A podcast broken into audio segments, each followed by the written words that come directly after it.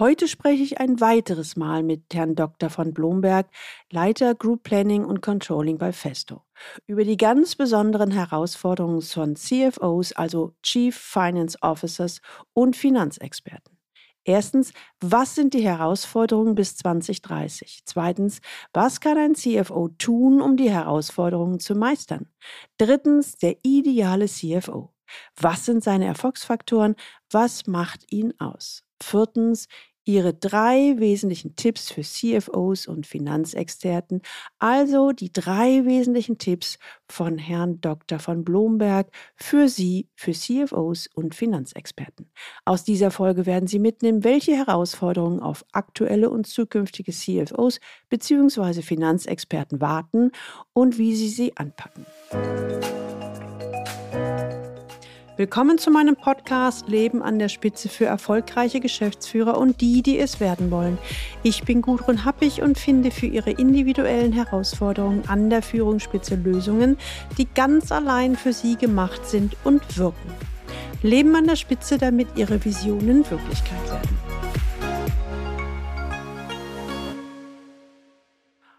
Heute geht es weiter mit dem sehr informativen Gespräch mit Herrn Dr. von Blomberg, Leiter Group Planning und Controlling bei Festo, Experte dafür, was erfolgreiche CFOs und effektive Finanzbereiche auszeichnet. Sie können sich noch an Folge 110 erinnern. Hier gibt Ihnen Herr Dr. von Blomberg seine besten Erfahrungstipps, wie so ein typischer CFO bzw. Finanzexperte tickt, wie er die Welt sieht. Und auch welche Themen in der Transformation anstehen. Wenn Sie mehr zu dem Thema hören wollen oder die Folge verpasst haben, dann hören Sie unbedingt noch einmal in die Folge 110 hinein. Wenn Sie heute das erste Mal den Leben an der Spitze Podcast hören, dann empfehle ich Ihnen, sich unbedingt in den Galileo Letter einzutragen unter der Adresse www.leistungsträger-blog.de. Da bekommen Sie ein paar gute Impulse, die Ihnen den C-Level-Führungsalltag leichter machen. Den Link finden Sie auch in den Shownotes. So, genug der Vorrede, starten wir los in die 2. Runde mit Herrn Dr. Christoph von Blomberg. Große Überschrift Transformation. Also wie man das auch immer nennen mag, digitale Transformationen, kulturelle Transformationen. Aber ich vermute mal, dass auch im Finanzbereich der interne und externe Transformationsdruck steigt. Stimmt das oder stimmt es nicht? Ja, würde ich auch so sehen. Ich glaube, man muss vielleicht unterscheiden zwischen, was passiert außerhalb des Finanzbereichs, was aber eine Auswirkung auf ihn hat, und was passiert innen drin. Und zwar außerhalb, das Thema VUCA macht halt einfach, also die ganze Volatilität macht eben auch die Arbeit für den Finanzbereich nicht einfacher, ja, was Planung, Steuerung angeht, und das betrifft ihn. Und wir sehen ja auch eine starke Digitalisierung, und zwar jetzt entweder von den Geschäftsmodellen an sich, von neuen Geschäftsmodellen mit neuen Wettbewerbern oder auch von der Digitalisierung im Finanzbereich selber. Also ich glaube, all diese Transformationsthemen sind einfach Fakt. Also da muss man nicht auf jedem Trend aufspringen, aber man sollte auf jeden Fall die Augen offen halten und dem halt klar entgegensehen, was da eben kommt. Und dazu, glaube ich, kommt noch, dass auch der Finanzbereich selber irgendwie eine gestiegene Transformationsgeschwindigkeit hat, weil der...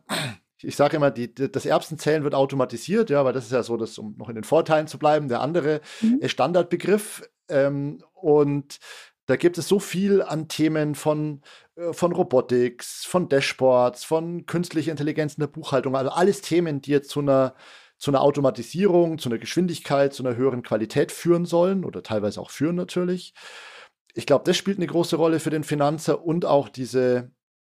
Ich finde den Begriff nicht optimal, aber ich glaube, er ist mittlerweile ein Fachbegriff, die Demokratisierung der Daten, dass eben mittlerweile nicht mehr der Finanzer der ist, der gibt da dieses Reporting ab und damit hat er einen Großteil seiner Arbeit getan, sondern jetzt können eben alle auf die Daten zugreifen, sich ihre eigenen Dashboards bauen, und das stellt halt dann den Controller, den Finanzer schon zu einem gewissen Teil, ja, es gibt andere Themen, die sind davon nicht betroffen, aber zu einem gewissen Teil vor die Frage, was ist jetzt mein Mehrwert fürs Unternehmen und für den Bereich, wenn ich halt nicht mehr der Gatekeeper der Daten bin, an dem sonst keiner vorbeigekommen ist und ich jetzt erklären muss, was ist mein Mehrwert eben.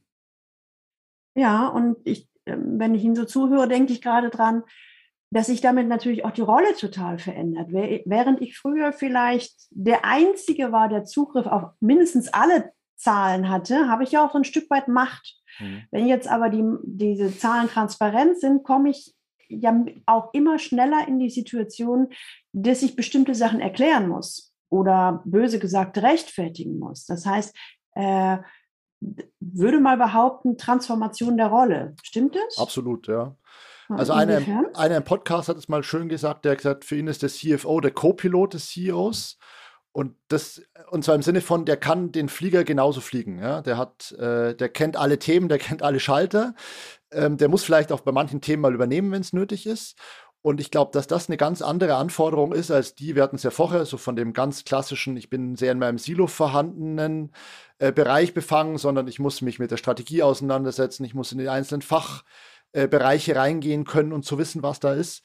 Und das, glaube ich, ist schon nochmal eine ganz andere Anforderung an die Rolle, weil es ja wie so ein Deputy oder Stellvertreter CEO ist, was auch, wenn man immer schon auf dieser Position so gesehen war, eben einfach eine andere Anforderung ist. Und ich glaube, das ist ein großes Thema. Mhm. Dann glaube ich auch, dass dieses ganze Thema Datenmanagement-Organisation für den CFO ein großes Thema wird. Teilweise gehen ja Unternehmen dazu über und sagen, hier der Finanzer hat Ahnung von Daten, der ist jetzt fürs Datenthema unternehmensweit verantwortlich. Das ist sozusagen so ein komplett neues Feld, was da reinkommt.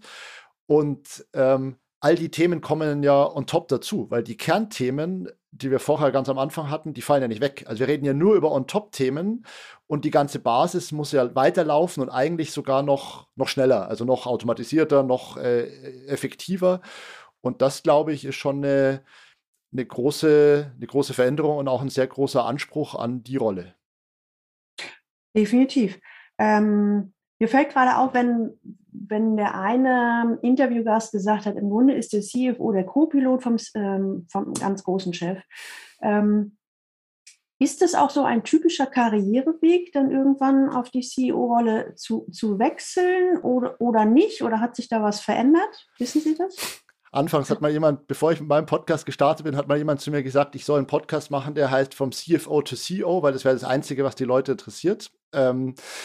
Ich glaube, ganz so einfach ist es nicht. Ich glaube, da gibt es die Fälle, sieht man auf dem DAX-Level, aber auch auf anderen, wo das passiert mit der Logik, der kennt eben genau diese Rolle schon, der kennt das ganze Unternehmen. Und man sieht ja auch manche, die da wahnsinnig gut reinwachsen in die Rolle.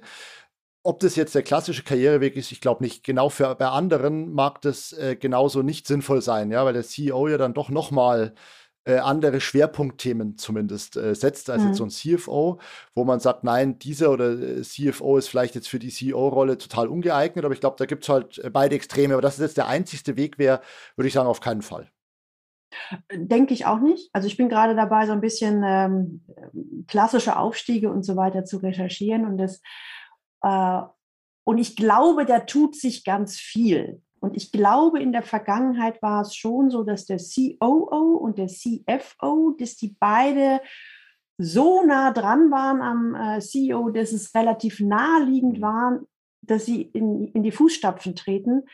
Aber zumindest, wenn man jetzt mal sagt, 2022, 2021, da tut sich einiges. Ne? Ja. Also, dass man nicht mehr so in den klassischen Wegen guckt, es werden auch Leute aus unteren Bereichen werden auch nochmal nachrekrutiert. Und ich kann mir tatsächlich vorstellen, wenn man sich mit dem ganzen Aufstieg oder der Rekrutierung als Unternehmen genauere Gedanken macht, dass man eben auch genauer schaut, sind die Eigenschaften, die der CFO jetzt hat, sind die sehr geeignet für den CEO, für den Nachfolger? Mhm. Dann nehmen wir den oder bieten es dem zumindest an. Und auch noch eine Frage, die mir so am Rande einfällt. Wollen das überhaupt alle CFOs? Oder haben Sie so die Erfahrung gemacht, dass viele CFO geworden sind, um das ganze Ruder zu übernehmen? Oder Nö. Ist das gar nicht so ein Automatismus? Ich glaube, das ist eine individuelle Entscheidung. Also ich habe Leute getroffen, die gesagt haben, klar, so, das wäre doch jetzt mal spannend, da nochmal einen Schritt weiter zu machen, und andere, die aber auch gesagt haben, nein, ich bin da in meinem Kompetenzfeld, da fühle ich mich wohl, das macht mir Spaß, und am Ende ist es ja schon nochmal eine andere Rolle, ja? Die hat vielleicht Überschneidungen, aber es ist mal definitiv nicht die gleiche. Und wenn jetzt jemand sagt, ich weiß selber, meine Stärken liegen jetzt nicht in den und den Feldern, auch wenn ich so gut wie möglich mache, dann macht das sicherlich keinen Sinn. Also ich glaube nicht, dass man das verallgemeinern kann, aber wer weiß, ja, vielleicht gibt es ja schon einen Trend, der so ein bisschen in die Richtung geht, eben aufgrund dieser ganzen immer stärkeren Business-Nähe, dass da der Wechsel mittelfristig dann vielleicht sogar noch ein bisschen mehr wird, als in der Vergangenheit war, wo das vielleicht, wo man gesagt hat, ich tue das nicht den reinen Finanzer jetzt auf die Gesamtverantwortung setzen, das funktioniert ja nie. Ja, ich glaube, da sind wir beim Thema ganz viel Umbruch und es gibt nicht die eine allumfassende Lösung, glaube ich, immer weniger. Kommen wir nochmal weiter. Wir haben jetzt den Finanzbereich, der unter Transformation steht. Wir haben die Rolle mit dem Transformationsdruck. Wie würden Sie sagen, bezogen auf Führung oder Führungskompetenzen? Gibt es da auch einen Transformationsdruck? Ja, also ich glaube, dass da halt auch diese Ambiguität besteht. Eine CFO hat es mal schön im Podcast gesagt, die sagt, die Ambiguität zwischen menschennah zu führen und harten Entscheidungen zu treffen. Das finde ich ist ganz gut auf den Punkt gebracht, weil auf der einen Seite braucht man, glaube ich, diese innere Führungsthemen, gute Leute zu entwickeln, gute Teams zusammenzustellen, weil man ansonsten dieser Komplexität und dieser Themenvielfalt einfach nicht mehr Herr werden kann. Und da, glaube ich, braucht man einen sehr empathischen, integrativen Nach-Innen-Ansatz. So, und gleichzeitig wird aber die Welt ja auch nicht weniger rau nach außen, also ob jetzt nach außen im Sinne von Finanzbereich oder nach außen Unternehmen. Und ich glaube, da trotzdem eine sehr klare Linie zu fahren, sehr konsequent zu sein, wenn irgendwas nicht funktioniert und zu wissen, wann man jetzt gegensteuert und wann nicht. Das, glaube ich, ist da so die Führungsherausforderung, mit der sich die CFO oder der CFO da vermutlich auseinandersetzen muss. Ja, macht Sinn. Ne? Also und das würde ich tatsächlich sagen, ist nicht nur beim CFO, sondern auch bei allen Absolut. Auf oberster Führungsebene. Ich würde es mal auch unter Integrität zusammenfassen. Und das ist auch wieder so ein Wort, was man so leicht daher sagt. Ich denke, Sie wissen es aus Ihren Gesprächen. Ich weiß es aus der Arbeit mit meinen Klienten.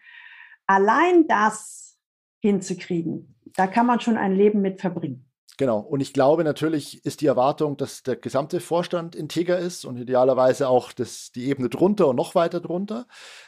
Ich glaube aber, dass das beim Finanzer nochmal ein Sonderkriterium ist, ja, weil von dem wird erwartet, dass er, soweit es irgendwie geht, die Dinge so darstellt, wie sie sind. Und ich glaube, es gibt Funktionen im Unternehmen, dass wenn jetzt der Vertriebsbereich ein bisschen optimistischer ist, dann gesteht man ihm das zu, weil es vielleicht auch motivatorisch notwendig ist.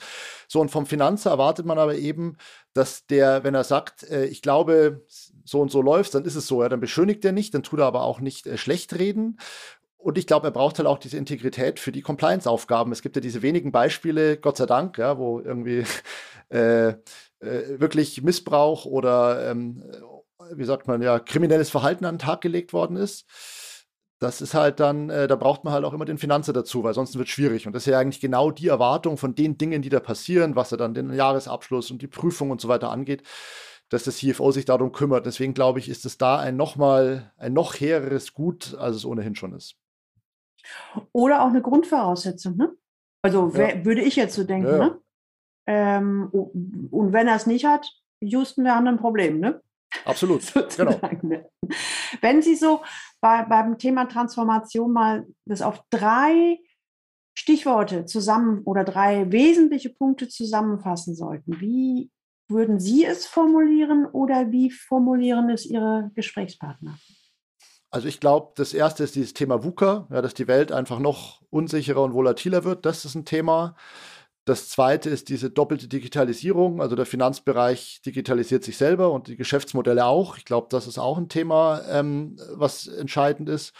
Und das eben besprochene Rollenthema, also auf die einzelne Rolle. Ja, wie definiert sich der CFO in Abgrenzung zur Zusammenarbeit, CEO und so weiter. Das wären für mich so die 3 wesentlichen Punkte. Die auch noch gleichzeitig laufen, ne? Absolut, selbstverständlich. Ja. Ansonsten wäre es ja noch fast einfach. Wenn wir jetzt schon mal bei der großen Veränderung und Entwicklung sind, ich nutze jetzt einfach mal als Glaskugel. ohne Anspruch auf Vollständigkeit. Wenn wir jetzt mal, was möchten Sie lieber? Sollen wir 10 Jahre in die Zukunft springen oder sollen wir lieber 20 Jahre in die Zukunft springen? Ich glaube, bei allen Fähigkeiten, die der Finanzer hat, ist visionäres, kreatives Verhalten ist vielleicht trotzdem nicht die Kernkompetenz. Also je kürzer der Planungshorizont ist, desto einfacher. Von daher würde ich mich mit der 10-Jahres-Frage wohler fühlen als mit dem ganz großen Picture. Okay, dann was glauben Sie, was sind dann die nächsten 10 Jahre, was sind da die großen Herausforderungen bis 2030? Also ohne Anspruch auf Vollständigkeit. Also ich sage mal so, was ich glaube in den nächsten 10 Jahren gesetzt ist und vielleicht ist die Hoffnung, dass es dann irgendwann wieder weniger wird, aber ich glaube, die wäre falsch, ist dieser ganze regulatorische Aspekt. Ja, wir sehen, und ohne das jetzt zu werten, ja, das ist ja nicht so, dass das per se negativ wäre alles, aber ich glaube, die Regulatorik nimmt zu. Ja. Es gibt das ganze ESG, Environmental Social Governmental Reporting, es gibt das Finanzmarkt, Integritätsstärkungsgesetz, also es ist überhaupt schon kompliziert, sich die Namen alle zu merken, Lieferantenketten, Sorgfaltspflichtengesetz, all diese Themen müssen ja irgendwie erfüllt werden und der Finanzbereich wird da einen Anteil haben. Und ich glaube, das ist was, was kommen wird und man muss halt drauf reagieren. Ja, was ist die Rolle des Finanzbereichs und wie liefert er dazu? Oder ist er vielleicht sogar im Lead in manchen Themen? Dann, ich glaube, dass dieses ganze Thema künstliche Intelligenz schon auch im Finanzbereich immer mehr werden wird, einen wirklichen Unterschied zu machen, wo einfach bestimmte Themen sich so häufig wiederholen, dass man mit einer selbstlernenden künstlichen Intelligenz da noch mehr Automatisierung und vielleicht sogar auch Qualitätssteigerung hinbekommt. Aber das passiert ja nicht automatisch. Also die spannende Frage ist ja, wie schafft man das überhaupt?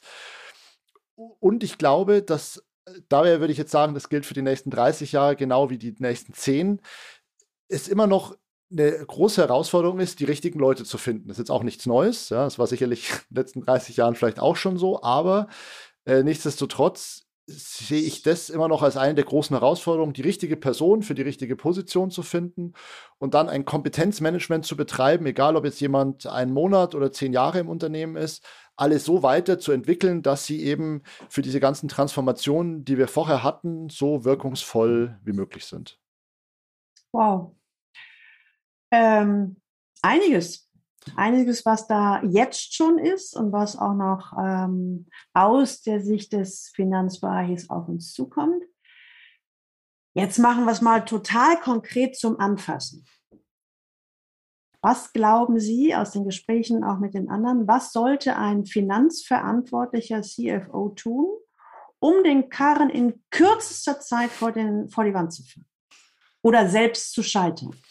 Das ist eine gute Frage. Also ich würde sagen, wenn man es so richtig mit Schwung vielleicht gegen die Wand oder in den Graben setzen will, dann glaube ich, am wichtigsten wäre einfach aufzuhören, zuzuhören. Ja, also vor allem nicht auf die eigenen Leute zu hören, nicht auf den CEO, nicht auf den Aufsichtsrat. Ich glaube, das wäre ein guter Ansatz, das möglichst schnell zu beenden. Dann würde ich sagen, so Vogel-Strauß-Politik zu machen gegenüber den Veränderungen, die da anstehen. Also einfach ignorieren. Das, glaube ich, würde auch noch ganz wirkungsvoll sein.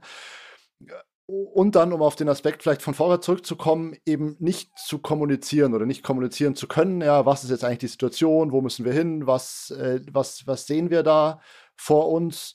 Also ich würde mal sagen, das sind sicherlich 3 Dinge, mit denen man es deutlich schlechter macht, als der Status quo ist. Okay, mir fällt gerade noch eine Möglichkeit ein, wenn jetzt von außen ein neuer CFO ins Unternehmen kommt. Und der baut immer auf seine Erfahrung und sagt, ich weiß es. Wie ist das? Ich weiß, wie es in anderen Bereichen ist, aber wie würden Sie sagen, wie kommt das im Finanzbereich an? Ich glaube, da wird dann vermutlich, werden es wenige sagen, aber die meisten werden sich denken, so nach dem Motto, wenn du weißt, wie es woanders lief und da lief ja alles perfekt, dann stellt sich ja eigentlich die Frage, warum bist du dann gekommen und warum gehst du dann nicht dahin zurück, wo ja irgendwie anscheinend alles so und so funktioniert hat. Ich glaube auch, ja, für einen Neueinstieg ist es sicherlich auch eine Möglichkeit, eher eine harte Landung vorzubereiten. Ja. Ne, also ich würde es auch in den Bereich zählen, wenn ich ganz schnell den Karren oder mich selber vor die Wand fahren will, dann trete ich als Mr. Besserwisser auf. Also für mich ist das ein ähnliches No-Go wie nicht zuhören, weil es eigentlich das Gleiche. Ja, stimmt. Ja. Das hängt zusammen. Ja. Ich bin in meiner eigenen Welt gefallen. Und dann jetzt wissen wir, also jetzt haben hoffentlich auch die unsere Hörer zugehört und wissen jetzt ganz genau, wenn ich eins von den vieren mache oder am besten noch alle vier, dann weiß ich, ich kann schon in der Probezeit mich nach einer neuen Stelle umgucken, sehr wahrscheinlich. Die Alternative, was würden Sie empfehlen, wie ist es besser? Also nicht nur unbedingt, was Sie empfehlen, sondern Sie dürfen immer, also ich nagel Sie nicht mit dem, was Sie jetzt sagen, sondern ich gehe davon aus, dass Sie natürlich immer auf die Erfahrungen mit den Gesprächen zurück. Ja, ich meine, man kann es ja alles irgendwann nicht mehr so richtig trennen. Genau. Also ich glaube, was hilft, ist das Thema Klarheit. Und aus meiner Erfahrung ist es auch was dem CFO eher liegt. Ja, ich habe jetzt wenige CFOs getroffen, die irgendwie so lost in translation waren, wo man gedacht hat, der merkt gar nicht mehr, was da in seinem Geschäft passiert.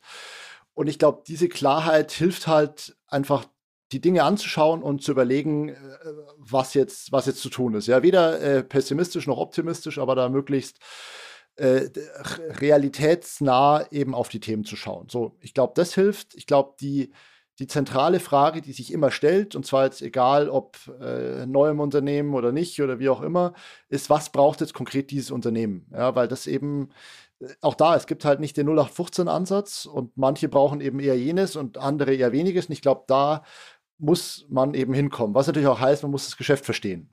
Ansonsten ist es immer sehr schwer zu sagen, was das Richtige zu tun, wenn eben sozusagen das Geschäftsmodellverständnis nicht klar ist.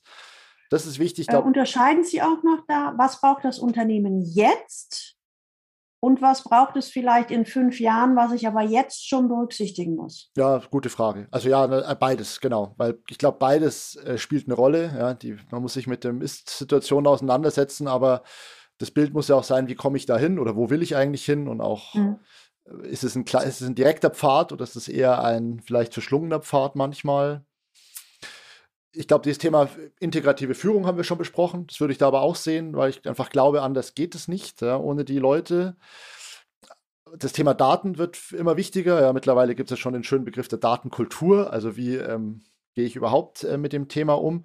Und dann glaube ich aber, ist eine der großen Themen eben mit diesen Ambiguitäten umgehen zu können. Ja, wir hatten es vorher bei der Führung. Ich glaube, eigentlich ist der Finanzer ja per se schon in dieser Ambiguität zwischen kosteneffizient sein und sinnvoll zu investieren. Das ist ja eigentlich ein altes Thema. Aber halt auch, wo entscheidet man selber, wo delegiert man, wo plant man und wo lässt sich eben nicht planen. Und ich glaube, in dem Spannungsfeld sich eben bewegen zu können, das, glaube ich, wäre wichtig, um irgendwie erfolgreich zu sein. Was würden Sie sagen, aus Ihrer Erfahrung heraus, auf einer Skala von 1 gar nicht vorhanden bis 10 perfekt? Wo bewegen sich die meisten? Ich weiß, es ist schwer. Ja, ich glaube, dafür bräuchte man so eine gesamtstatistische Erhebung, um das irgendwie einzuordnen. Ich habe jetzt das Gefühl, in der Bubble, in der ich mich da irgendwie bewege, da ist man schon irgendwie im rechteren Drittel, im höheren, oder im oberen Quartil wahrscheinlich. Jetzt sicherlich vielleicht nicht bei einer 10, aber ich habe schon das Gefühl, dass diese Themen da adressiert werden, in welcher Form auch immer, hängt auch vom Unternehmen ab. Aber ich sehe da eher die Finanzer, die halt versuchen, da voranzuschreiten und zu sagen, der Wandel kommt, wir wissen das und jetzt, was ist unser Beitrag hier und wir wollen das bewusst treiben und gestalten. Und das wäre für mich eher so eine Indikation, dass wir da schon auf der oberen Seite quasi der Skala von 1 bis 10 liegen, als jetzt irgendwie auf der unteren. Super. Also wenn ich Ihnen so zuhöre, würde das bedeuten, also erstens gehe ich mal davon aus, Schwerpunkt in der Bubble, in der ich mich bewege. Ne? Aber ich habe jetzt gerade so überlegt, wie ich mir das rückwärts analysiere oder erkläre, dass es schon so weit ist. Könnte es damit zu tun haben, dass der Finanzbereich per se schon immer eine hohe Bedeutung im Unternehmen hat und dementsprechend sich möglicherweise schon länger damit beschäftigt hat, wir müssen jetzt den nächsten Schritt gehen.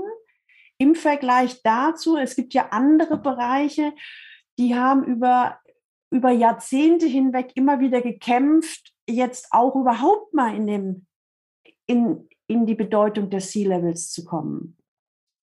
Oder ist das jetzt sehr vage? Ach, also dem Finanzer leuchtet die Hypothese total ein, dass es halt nun mal ein sehr wichtiger Bereich ist und dementsprechend, der da jetzt nicht noch um Anerkennung vielleicht immer kämpfen musste. Aber ja, also ich habe da auch keine einfache Hypothese, warum jetzt da manche weiter sind oder nicht. Ja, ich glaube, die Technik, die befeuert es natürlich, so ein bisschen die Transformation, weshalb da einfach dann die Notwendigkeit entsteht, das eben zu tun. Und irgendwann, wenn sich dann so Trends festsetzen, der eine berichtet auf der Konferenz darüber und so weiter, dann fängt es halt alles an, vielleicht auch so ein gewisses Momentum aufzunehmen, warum dann immer mehr drauf aufspringen und sagen, die haben sich ein neues Rollenmodell im Controlling gegeben, vielleicht müssten wir auch mal überlegen, ob unsere Rollen funktionieren. Also ich glaube, das ist halt einfach so ein, wie so ein Stein, der halt ins Rollen kommt, dann wechseln die Leute das Unternehmen und bringen da auch wieder was von woanders mit. Mhm. Und deswegen glaube ich, gibt es da schon so einen gewissen, ein gewisses Vorwärtsmomentum, aber auch da wie immer, manche sind da halt schon eher vorne mit dabei und manche sind halt bei der Welle eher hinterher. Naja, weil aus dem, was Sie sagen, wird für mich auch sehr deutlich, ich kann nur nach vorne denken. Also man könnte jetzt auch blöde sagen, ich habe nur eine Chance, Flucht nach vorn. Ich kann das Ding nicht aufhalten und ich kann es auch nicht zurückdrehen.